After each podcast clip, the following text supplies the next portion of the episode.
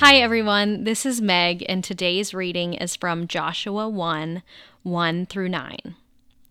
After the death of Moses, the servant of the Lord said to Joshua, son of Nun, Moses' aide, "Moses, my servant, is dead.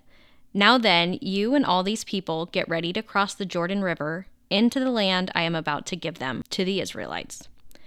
I will give you every place where you set your foot, as I promised Moses.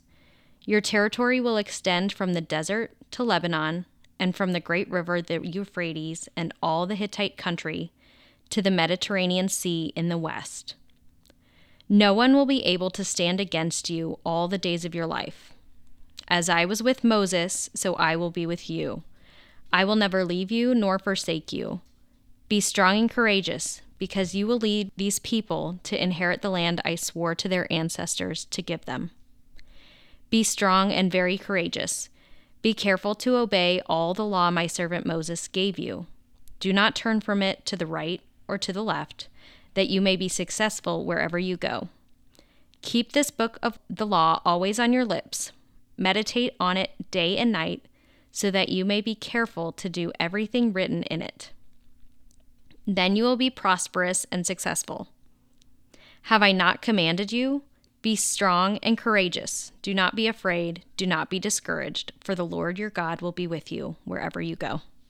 Joshua has taken over leading the Israelites since Moses' death. Now God is preparing Joshua to claim the land God promised since Abraham. God is faithful to his covenant with his people. This faithfulness and reliance on God's word provides courage and strength that Joshua would need to lead the people to inherit the promised land. In verses 7 through 9, God emphasizes how his word provides an additional means for courage and strength. This gift of the law was meant to instruct God's people. Just like in Psalm 119, the law, or the word of God, is a source of hope and direction.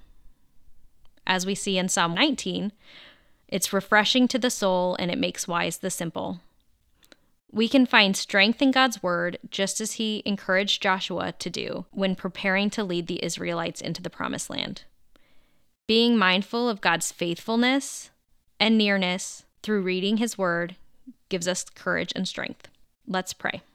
Dear God, we thank you for your promise to inherit what you've given us. As your children, Lord, you've promised an inheritance to us. You've called us to be strong and courageous, and you've provided us a means to do that by your word.